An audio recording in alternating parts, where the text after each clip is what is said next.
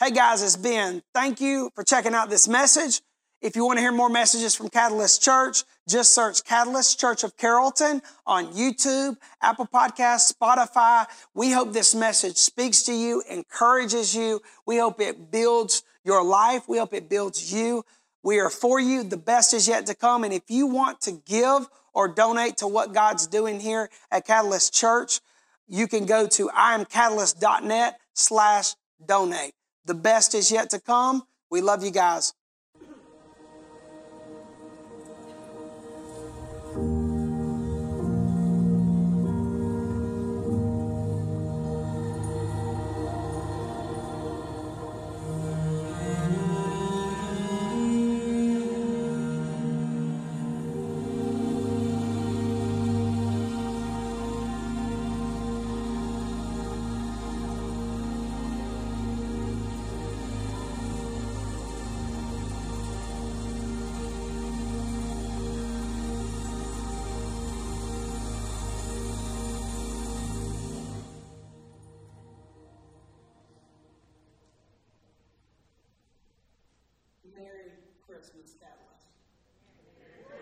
I'm going to go ahead and tell you, family, yes, Angie is the nice one in our relationship.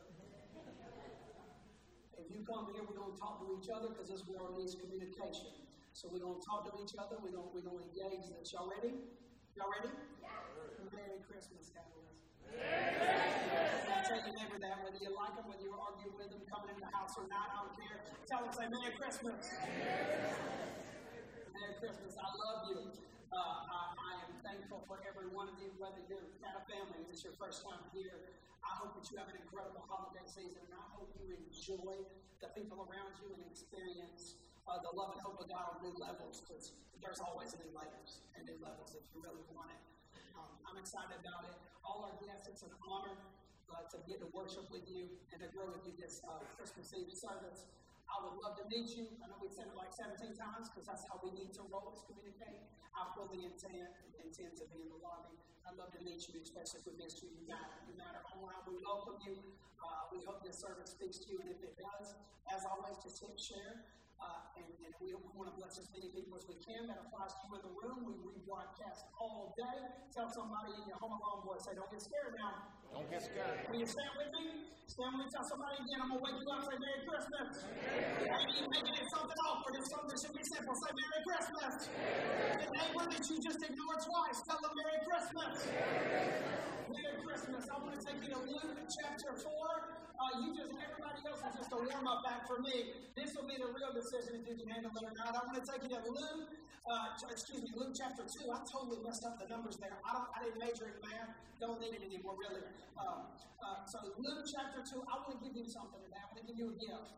It's a gift. Every song that we just sang, we sing them like they're fairy tales. We sing them like it's nostalgia.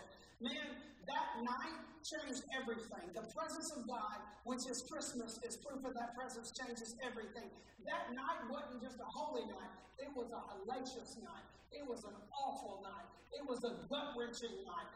When we sing silent night, silent doesn't mean easy. Sometimes silence is when your anxiety is peaking, your insecurities are at an all-time high, you can't think straight, and it still can be a holy night, it can still be a silent night, and His peace can be that for you. We don't just believe joy to the word. Joy is something that you can have when you're down on the cross, just like Jesus did. Joy is only taken from you if you allow it to be, and if you want it, it's available. I want to give you a gift today, because Christmas is a gift. When you see it from somebody, it's a gift, and people say it keeps on giving, I know that sounds real preachy, it can continue to do surgery and open up things in your life for you and show you how much God is for you. So now I want you to say it like it really matters. Say, Merry Christmas, Douglas! Merry Christmas, Douglas! Luke chapter 2, can we say this together? Say, I'm ready to open God's Word. I'm ready to open God's Word. Online, you cannot say this. Online, you can put a comment in there and let us know if you're watching with us and get focused wherever you are, even if you're on the couch, COVID, whatever it is. Say it one more time, guys, and say, I'm ready to open God's Word. I'm ready to open God's Word. And be open. And be open. By God's Word. I got you. See, if you pay attention. Verse 1, about that time, Emperor Augustus gave order numbers for the names of all the people to be listed in record books. He did a census. Just like when we get a census from the government, everybody, they freaking raid our mailboxes, and we're like, I don't want to put my name down. But you had to back then. This ain't American time. This ain't America here.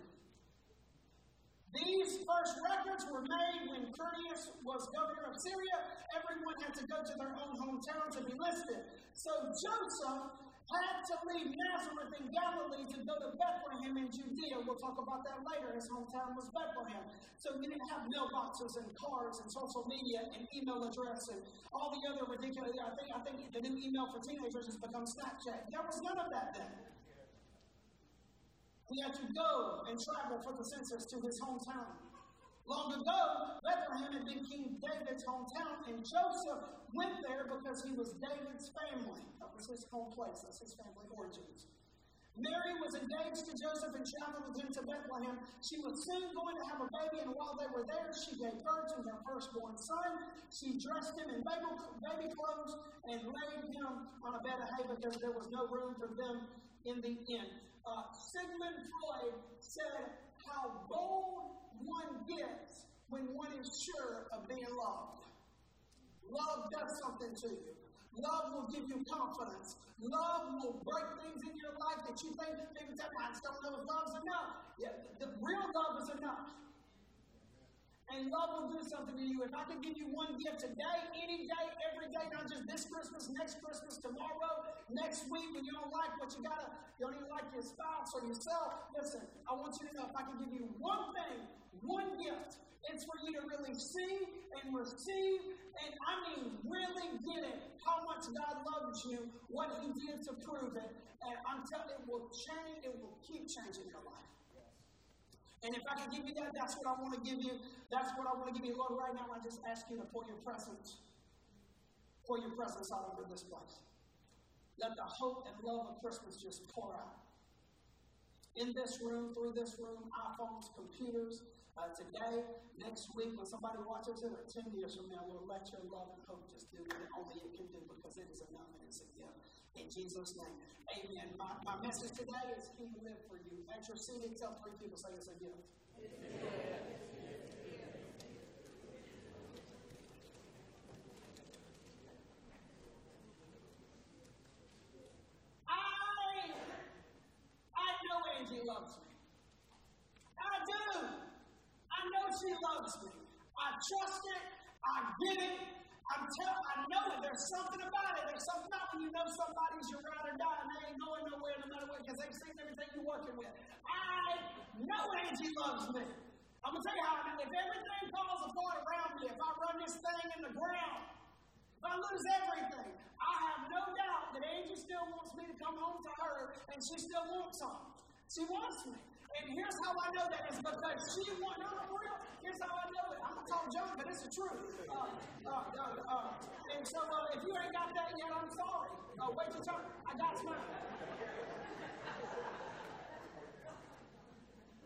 Hey, if they're sitting next to you and they ain't there yet, I'm going to keep going and get there. I trust Angie. She trusts me. How I know that, how I'm secure in that, is because before any of this, before God entrusted most of what I have and He's entrusted me to, she still wanted to marry me and be with me. So you take all this away. She still wanted to marry my tail. Don't know why. Ain't asking questions. Just for that. Me and Angie, I'm telling you, we can sit on the couch. She likes us a little more than I do. I like talking, but we can sit on the couch and we can, no words, no nothing, just her presence is a home for me. We can sit on the couch, not saying, and it took me a while. She had to teach me that this is intimate. We can sit on the couch, be silent. She is a home for me. I think I'm that for her. Close days, right, baby? She ain't amen and she's mad at me. She amen when I make up for whatever I did, to which I probably do a lot of things. I'm a little bit hyper-focused. Don't care what, get it done. She's my girl. I trust her, she trusts me. I adore her, she adores me. It gets better. It only grows deeper with each passing season. I mean, even the bad ones that we've come out, we put in 9 years, We have been through more and done more and built more than most couples get to do in a lifetime. So I can tell you, that girl's not, that girl, she ride or die. I trust it. I trust it. And as deep as our love is, God's love is even more intimate and trustworthy. Even more. Christmas is not just a pretty story. It is proof of God's love for you, for me. Tell your neighbor, like we said the last 2 weeks, like for everybody. Everybody. It is proof. It's proof. The Apostle Paul said to Jesus, he said, Jesus humbled himself. God, becoming a man, he humbled himself and took the form of a slave, a servant. He humbled himself. In theology, we call it the kenosis or kenosis. It means the self-emptying of Jesus. Jesus emptied himself. Because that's what you do. When you love somebody, you pour yourself out for them. That's what you do when you love your wife. You know, when you love your husband. You don't like a lifeboat, but you're committed and you pour yourself out. That's what you do when you're committed to your family. Anything in your life that you believe in, that you are bought in, that you are all in, you pour yourself out. You empty yourself. And Paul said, God becoming a man, here's his motive. He says to the church in Philippi to remind people like us, he took the form of a slave, a servant, and he died a criminal's death on the cross. He completely, he thought equality with God was nothing to cling to. He truly came down, and it matters. Tell somebody, say it's a gift. Tell them again, say it's a gift. Say it louder to your other neighbor, say it's a gift. It's a gift. It's a gift. In Hebrews, the writer of Hebrews says this, said that he became like us in every way, fully human, so that he might become a faithful and merciful high priest. You know how single mamas know the hell and can identify with other single mamas? Is because they are single mama and they know the season they're in. They're just 10 years ahead of them. See, when you hurt like somebody, you can connect with them. And the Bible says that he became like us in every way, fully human, so that he can identify and relate to us. This is big. This is love. We don't even do this for each other most of the time. The Bible says that he became a little lower than the angels. This man took off everything that made him privileged, that made him our creator. He was not just fully God, or he was not just half human, half God. He was fully God and fully human. The Bible says by God's grace, Jesus tasted death for all of us. All of us. It says that because he himself suffered and was tempted, he is able to help us when we are being tempted. He loved us so much, I want you to see it, that he came down to hurt, to kill, to experience everything we ever will or ever have. It is a gift. It matters. God doing it matters. Somebody says it's a gift. Yeah. It's a gift. It's a gift. Jesus even told it says he's not ashamed to call us brother and sister. It says that Jesus told his disciples, don't call me master, call me friend. Think about the intimacy of that. There is no greater intimacy than what the Bible says we are hidden with Christ in God. Jesus watches, this will mess up all your theology, my church people. Jesus could have died at 30 days old. 30 days old, he could have been killed as a baby, and everything that was accomplished on the cross, theologically, mission accomplished, statement made. He didn't have to wait until an adult age to die on the cross. Everything that we say he did on the cross could have been accomplished his first 2 weeks of life. But he didn't just die for you. He lived for you. He wanted to connect with you, to love you. That joker could have walked out of the grave as a toddler shooting peace signs. Like we could have made a movie about it.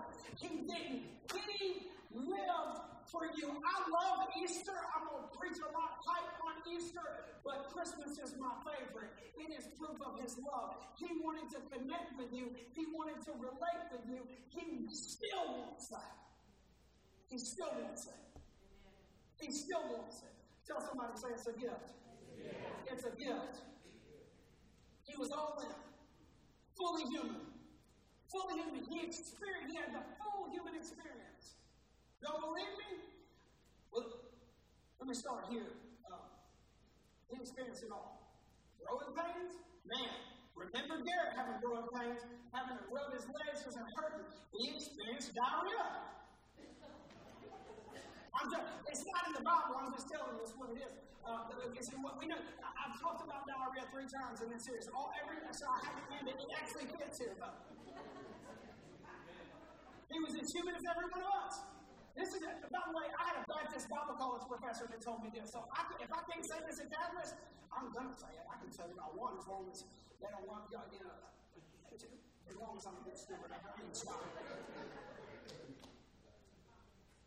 You ever had to double over diarrhea things when you're begging the Lord to take it away from you? I'll never do it again! I got some humans in the building. Don't act like you put roses. Get out of here. You know, it was cold in here, and I turned the air on because all y'all stopped breath. I know it ain't all good, my breath. Man, you know them ones you're like praying, Jesus, like, please, I'll never do it again. And then when you get older, you do all the right things, and it's still happens. You're like, God, is this payback from 10 years ago? I mean, gosh, I've done better. Jesus had diarrhea. There's no doubt he was as human as us. And they had dirty water back then. That's why they drank a lot more wine, too, because the milk was nasty, the water was nasty, you only had milk, wine, I mean, for real. Imagine. You ever gone on a cruise and come back and I was in this spirit? Well, think about that was the whole world, dude.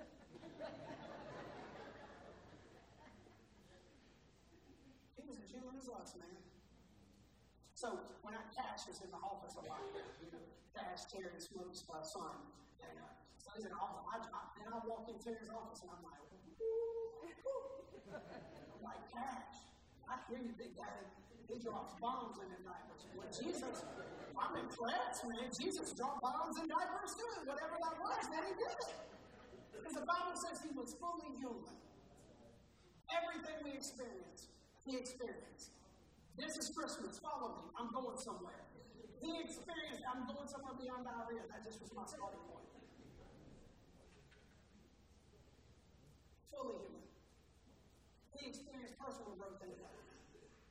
Y'all believe me? The Bible says that Jesus grew in wisdom and in stature and in favor with God and man.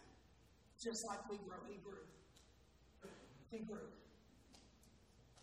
He experienced everything we experienced. He was born in poverty. He was born in poverty. Matter of fact, he was looked down upon, less than. He was labeled, just like we are. He was labeled. Like, God, isn't this the carpenter's son? They said. Labeled. They said, nothing good comes from Nazareth. When they're trying to talk to Daniel, and say, oh, here comes Sam. But he comes from Nazareth? Nothing good. That kid ain't never going to make it because he didn't have a daddy. He never had a chance. He grew up in what he grew up in. He just pity him and feel sorry for him. Man, Jesus was that type of guy.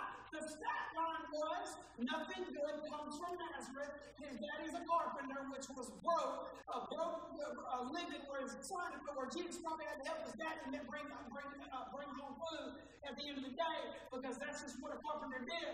He was a stat line. Poverty, single mama, single daddy, labels, you go through this, you got to set up for this. You're raised like this, it's a good chance, all that stuff.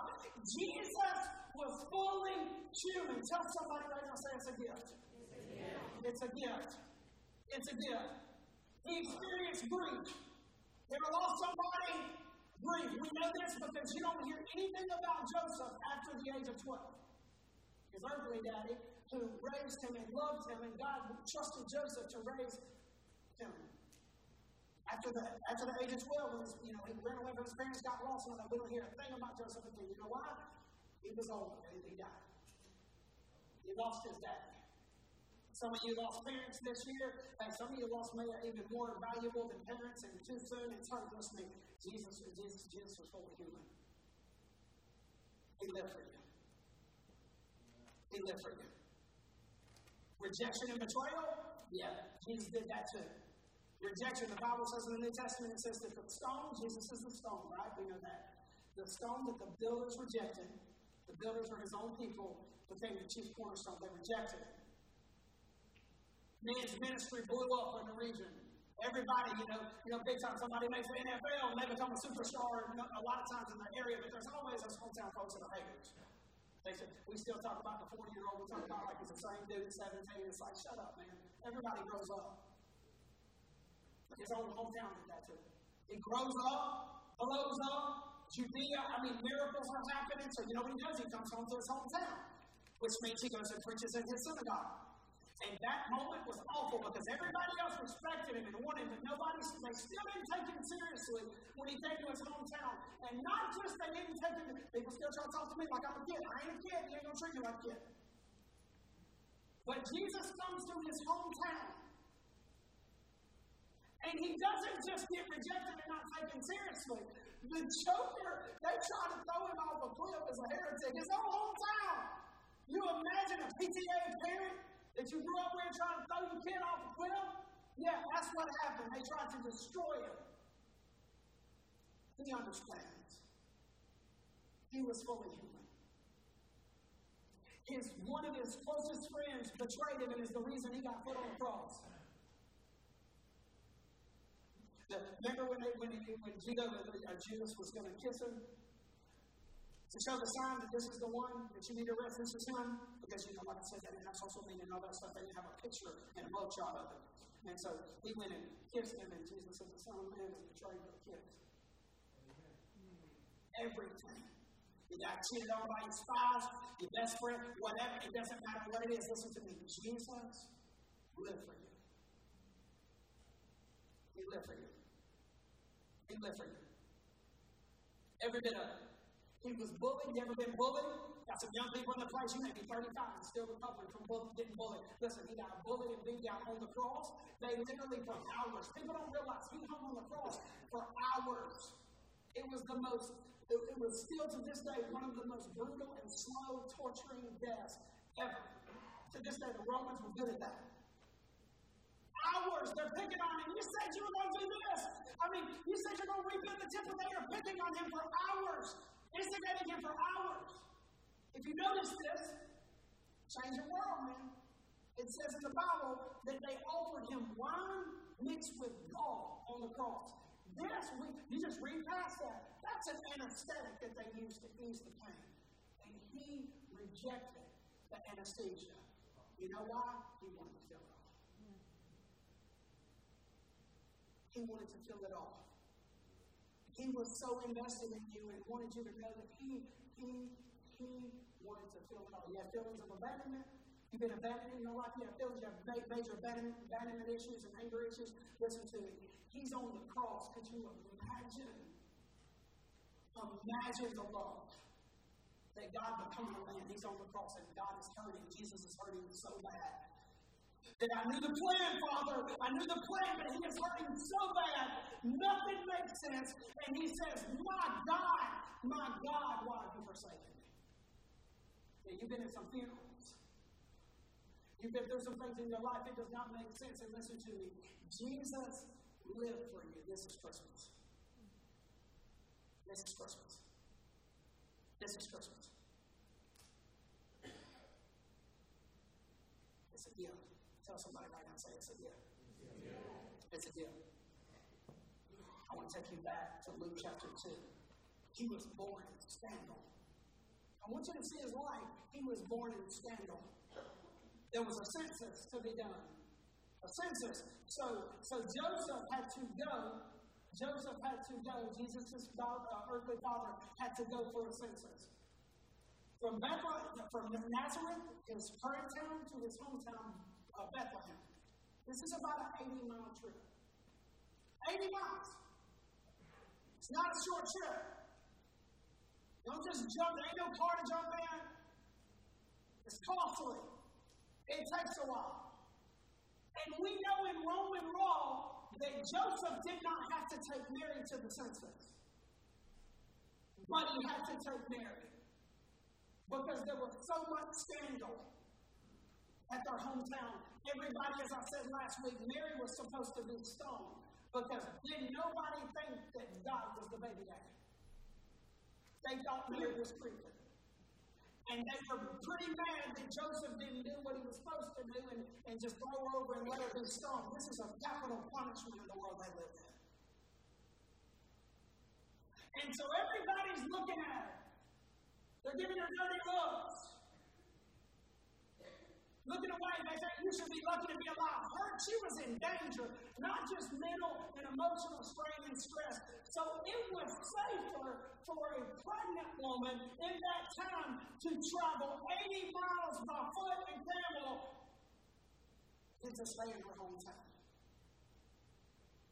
She spent 3 months married as a pregnant woman with her cousin. She traveled to see Elizabeth, who was also pregnant with John the Baptist. You know why she did that? Because she had to escape all the persecution and all the judgments and all the danger. And so she spent 3 months of her pregnancy trying to get a breath with her family away from her hometown. And then Joseph had to take her to Bethlehem because everybody knew how Jesus was born. Not a fluence. Not power struggle, not excitement. No, nothing, and nobody, no support system. So she ends up going into labor in Bethlehem. Listen to me, we may even translate it into the story looked pretty for the kids when they were up here. They probably can't handle the real story yet. He was born on a floor of turds. Animals, Walmart bathrooms. That's the best way I can do it. Except it's for animals, we want to say. Walmart bathrooms are for us filthy animals. This is for everybody else. I worked at Walmart. I know exactly what did that. I know what happened in them too. It's like, oh my gosh. I got to keep it as PG-13 as I can today. I don't know how good I'm doing it, but we'll see how it goes. Nothing. On a floor, a bathroom floor for animals. Lay in a manger. It's a feeding trough. Animals had to come in. They still had to eat around them. Mary gave birth alone, no support system. Whatever friends and family she had left, try that, new mamas. Nobody around you. Nobody within 80 miles, which is like a walk across the country now, in that sense. Alone, her first baby. The midwife is Joseph. I want you to hear me right now. When we say swaddling cloth, we make that pretty too. It comes from the ancient Greek. It means to tear. When they tore strips of clothes where they could find them to wrap Jesus in strips of all the clothes they could find. That's Christmas. He humbled himself and took the form of a servant. He became fully human in every way. And there is a message that we need to hear. He lived for you. He lived for you. He lived for you. There was no room for him in the end. No room for him. And this was symbolic of his life. Because the prophet Isaiah prophesied about Jesus and said he would be a man of sorrows and acquainted with grief. One commentary I read this when I dusted off some of my commentaries. One writer says that the only place that was room for Jesus in his life was on the cross. Everything that you felt and feel, the heaviness of it all, he took it all on. And he did it for you. Tell somebody it's a gift. It's a gift. Shepherds. I told you in the earlier part of the series, I said shepherds represent the marginalized, the forgotten. All my people, you don't feel like your family really sees and reciprocates the effort and the love you put in. You're overlooked. They don't see you at your job. They don't see the talent you have on the team, young people. The shepherds, their word wasn't even honored in court systems. They couldn't even speak in a court of law. Shepherds, there's a reason they were out in the field by themselves, not with their family, taking care of sheep. Just like I told you King David was. When he was neglected, what was he doing? Shepherd. Jesus became a shepherd, but watch this, it even gets better. Wise men. Listen to me, wise men. Wise men, we say that, magi, wise men. Wise men were male witches, sorcerers, punishable by death in the Old Testament. This is not the people that you walk in church and you just give them dirty looks. This is not the stuff that just gets you in the county jail for a night because you party a little bit too much and you know you let it all hang out and you end up arrested for it. You know what I'm saying? This ain't that. Man, this is not what you need to get put in prison for 5 to 10. In that culture, you want to really look at it. This is a punishable by death type of people. And in a recorded account on Christmas, we see shepherds and wise men come and worship. Hear the gravity. Hear the message of Christmas. If you feel overlooked and forgotten, if you feel like nobody sees you and nobody's ever going to see you, if you feel like they don't see you at work, they don't see you at home, if you feel like nobody sees you, if you feel like your parents, your friends don't see you, you feel just, oh, listen, he lives for you. If you feel like you're a bad person and you have made some mistake, you keeping some things in your closet because you don't even want to tell the closest person in your life.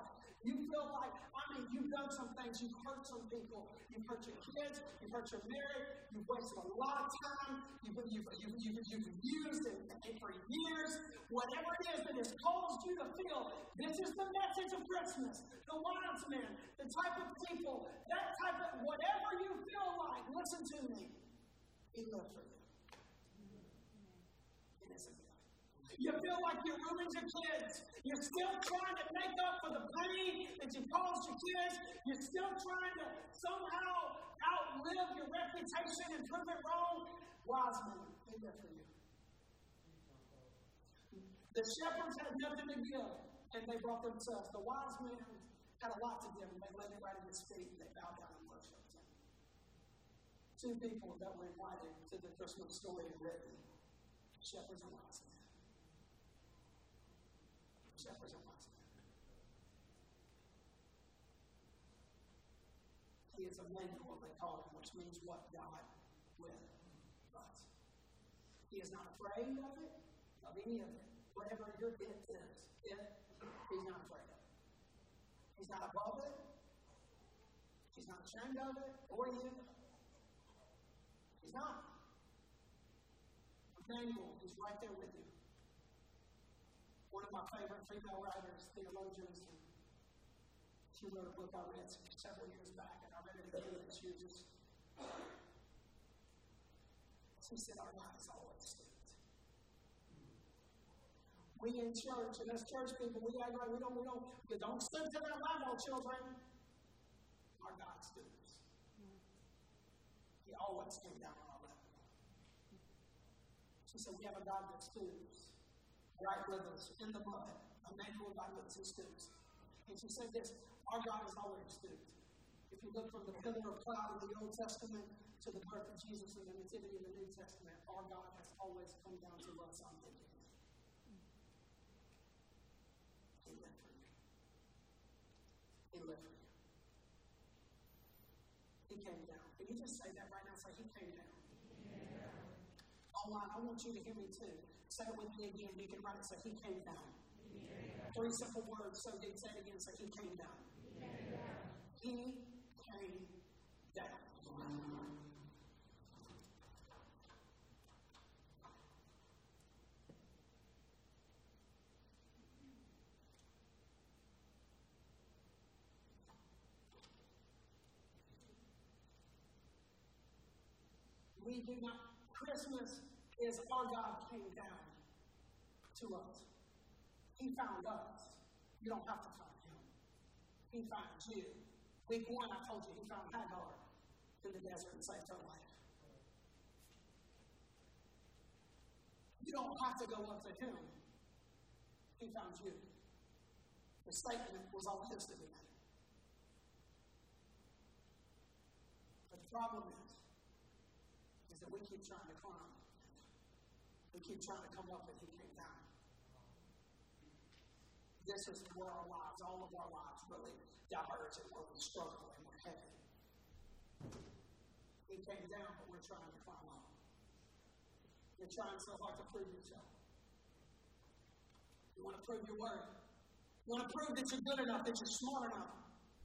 that you're talented enough, that you're anointed enough, that you want to prove to your parents whether they're dead or alive, because we always want to prove to our parents, because your mama and daddy will always be your mama and daddy, and we want to prove that I'm a good child, I'm a good son, I'm a good daughter. You're 75-year-old grandparent, and you're still trying to prove to your parents that you're good, and I want you to know, he came down. It changes everything. It changes all people, church people, non-church people, but people that hate church and hate Jesus because they've missed it all just like we have. He came down. You want to prove that you're not that person you used to be. You want to prove to your kids that I'm really working on it. You want to prove to your spouse you're valuable. You're trying to climb the corporate ladder. I've done it. I've done it in church. I'm telling you, ministry can become that addiction. Because we're all trying to climb. Because we missed the gospel, the truth of God's love at Christmas. He came down. He came down. You try, young people, you get in trouble. Because you just want to get attention. You want your mom and dad or whoever your teacher, your coach, and you'll even take negative attention and trouble because you're trying to climb up.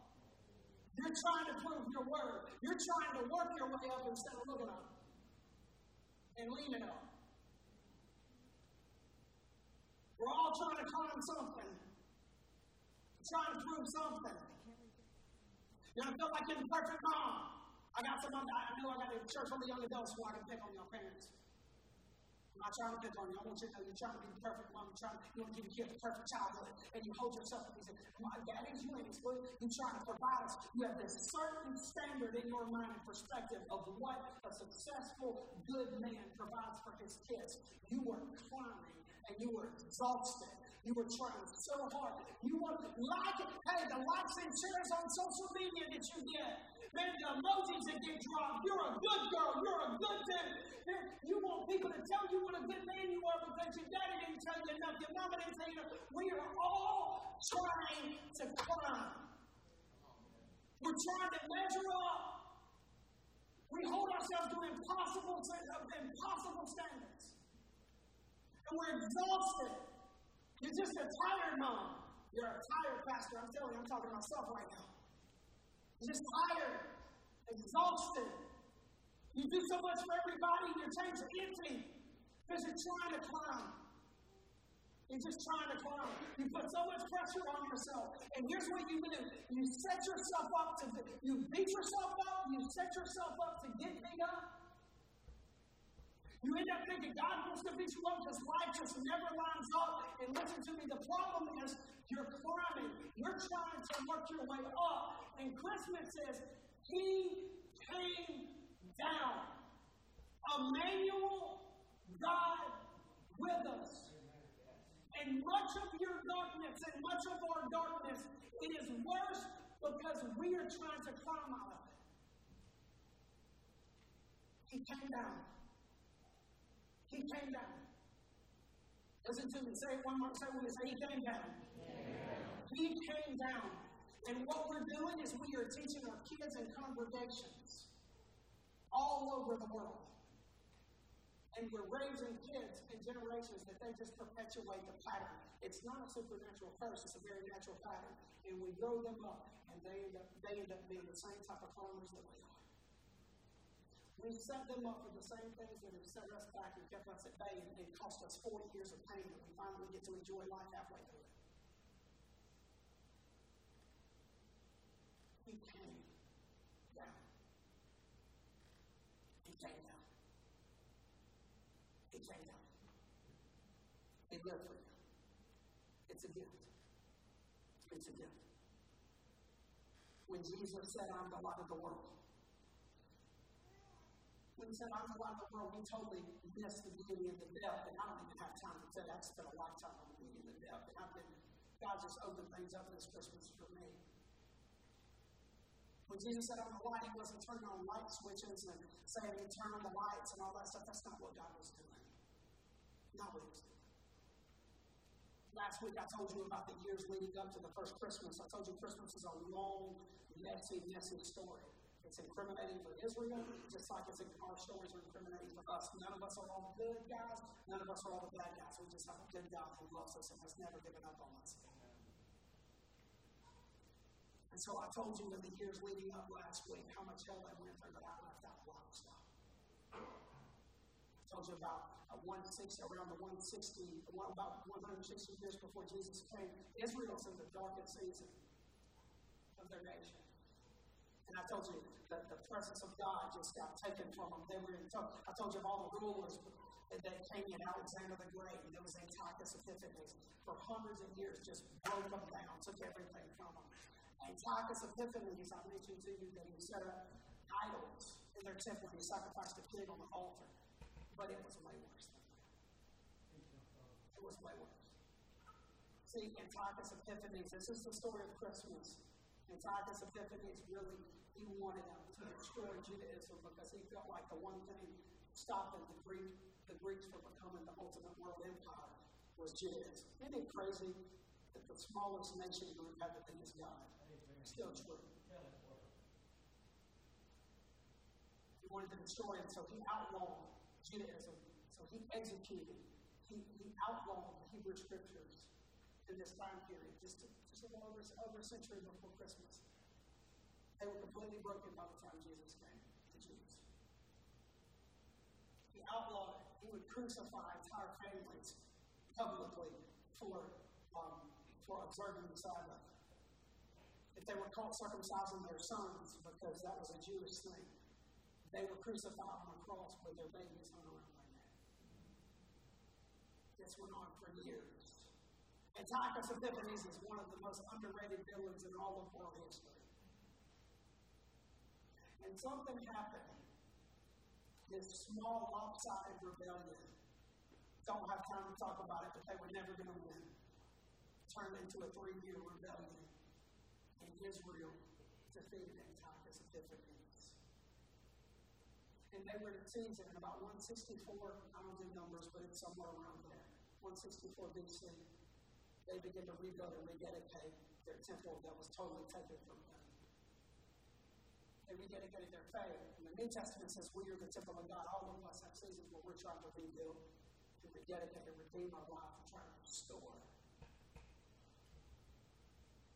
And so as they're trying to rededicate their temple, they're trying to rededicate their people, they're trying to rebuild just like we're trying to rebuild and rebound and do something with our lives. They were trying. And they came and saw all the destruction that the Greeks and Antiochus Epiphanes left them. They desecrated all their oil.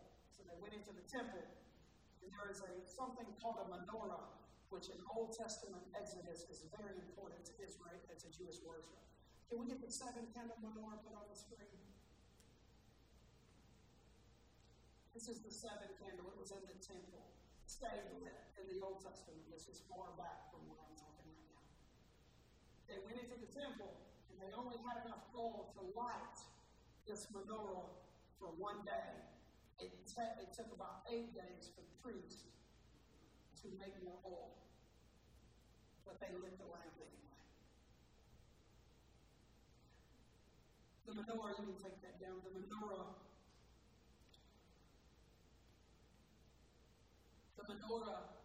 didn't just stay lit for one day, not just 2 days.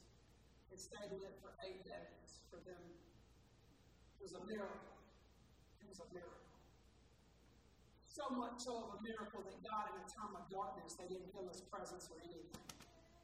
God showed that I'm the light, I still got you. They changed Jewish customs. Jews were very strict in the Old Testament, but they changed it.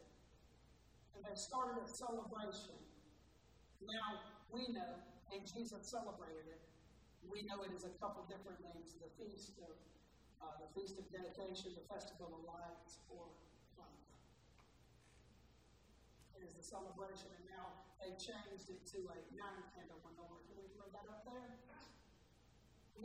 9 candles is the 8 candles. They added an 8 for the 8 days that the light continued to shine, with no oil, with no sustenance, with nothing to keep it burning.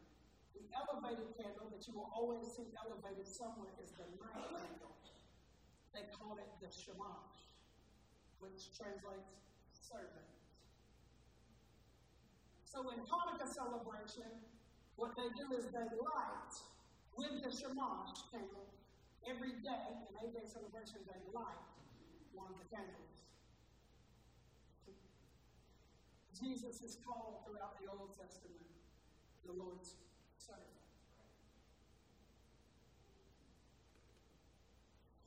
So when Jesus tells you, in your darkest moment, in your darkest hour, in your deepest pain and agony, when Jesus says, I am the light of the world, and anyone who follows me will not walk in darkness, but will walk in the will have the light of life.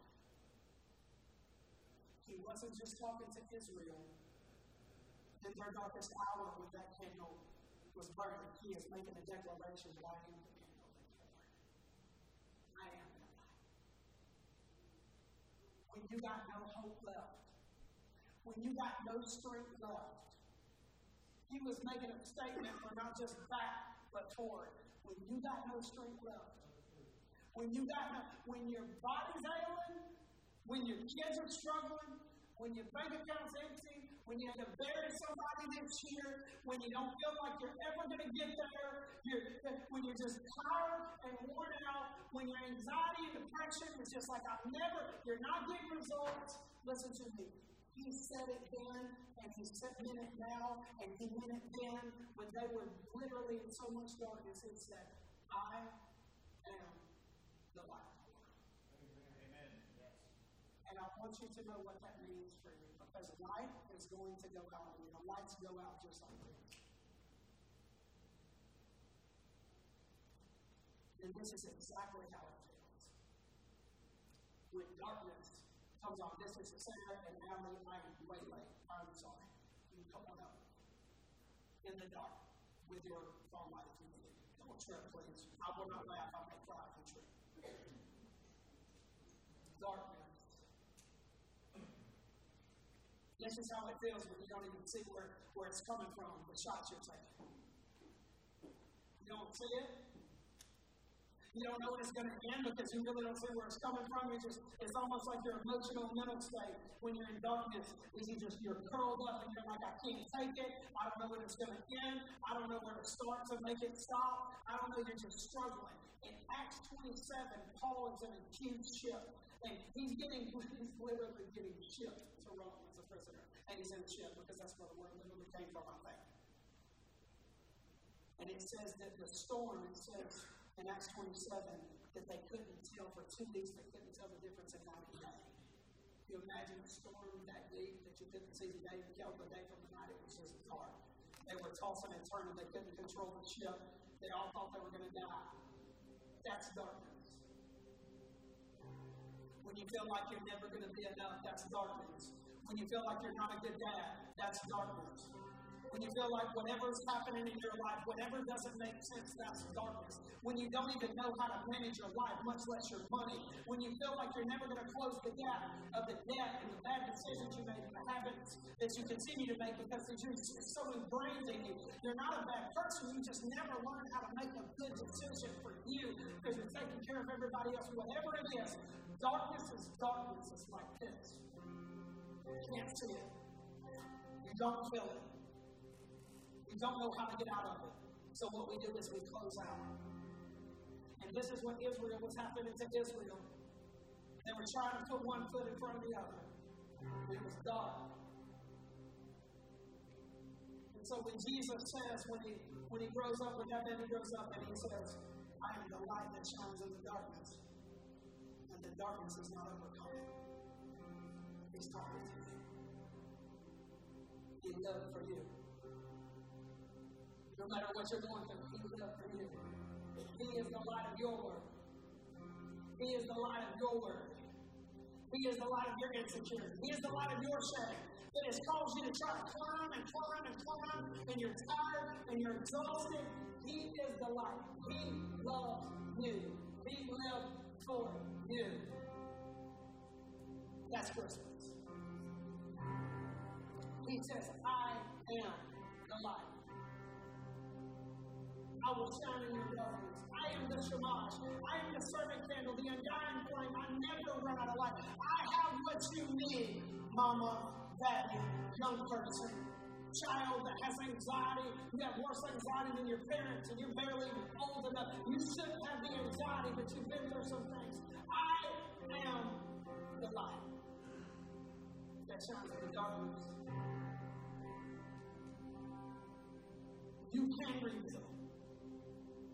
You can redeem your life. In the Old Testament, they call him the rebuilder of homes. Your family may be half fallen apart. It may already be in pieces, but he says, I am the light. I am the one that will make beauty from your ashes. I am the one that makes all things work together for good for those who love me. I love them. I love you. I am the one that promises that for your former shame you will have double honor. Right now in this moment, this light affliction, which is but for a moment, worketh in you a far more exceeding weight of glory. I am the light. Men will do it for you. Alcohol will do it for you. Success will do it for you. I am the light that shines in the darkness. You don't have to be afraid. And if you're scared, you can still step. I will rebuild. I am the light. When you take out your phone, everybody who has it, turn on your light. We don't need to go old school channel. We just go new school, baby. It works. When you stand to your feet right now, God adores you. God adores you. Oh, come, let us adore him. I don't know where you are right now. You may not even believe in God. You may have just came because you love somebody that came. Listen to me. I don't know. You're desensitized to the presence of God. You don't even know how. You don't even know where it's coming. You don't even know what you believe anymore. I want you to know he is the light that shines in the darkness, that shines in your doubt, that shines in your anger, that shines in your questions. He is the light. So right now, we're about to adore him because he adores us. He loves you. He lived for you. It's a gift. It's a gift that matters. And so we're going to lift our lights up. If you want to come to the altar right now, you can light your path for your family. You can bring them. If you see somebody that needs some light in their life, you can grab them and pray for them. Hold your lights high. If you need somebody to grab you, if you know somebody right now that needs to be at this altar, you can grab and come with them. We're going to hold our lights high. We're going to worship him. He loves you. He loves you. You don't have to stay in darkness. You don't have to stay in depression and insecurity. You don't have to stay where you are. You don't have to continue being skeptical and thinking everybody is against you. Because if God is for me, who can be against me? He lived for you, single mama. He lived for you, single daddy. You bring parents that are tired. He lived for you, young man, that you don't have a daddy and you have a mother. They don't love you the way they should. They're pleasant, but they're not pleasant. He is the light that shines in the darkness. For your trauma, you're afraid of what can happen. The best is yet to come. Your best days are not behind you. He lives for you. I don't know this going to look like, but I believe it with all my heart. Because God will hold the effort in. So right now, we can adore him. You can come to the altar. You can sit on your knees. You just hold that light high. If you need to do like Moses, we got some people that are weak like Moses. They call him Jehovah Nisi because they won the war as long as people would hold Moses' hands up. And you may have to hold somebody's hand up right now. But we are going to worship. Just say adore him right now. Say adore him. You don't have to come down. You can adore him. Adore him. So let's just worship right now in this moment. Hold your hands high. Hold your hands high. Let's worship the Lord. We hope today's message spoke to you. If you want to know more about Catalyst, you can go to iamcatalyst.net. And we'd love to have you in the room one Sunday. God is for you, and so are we. We'll see you next time.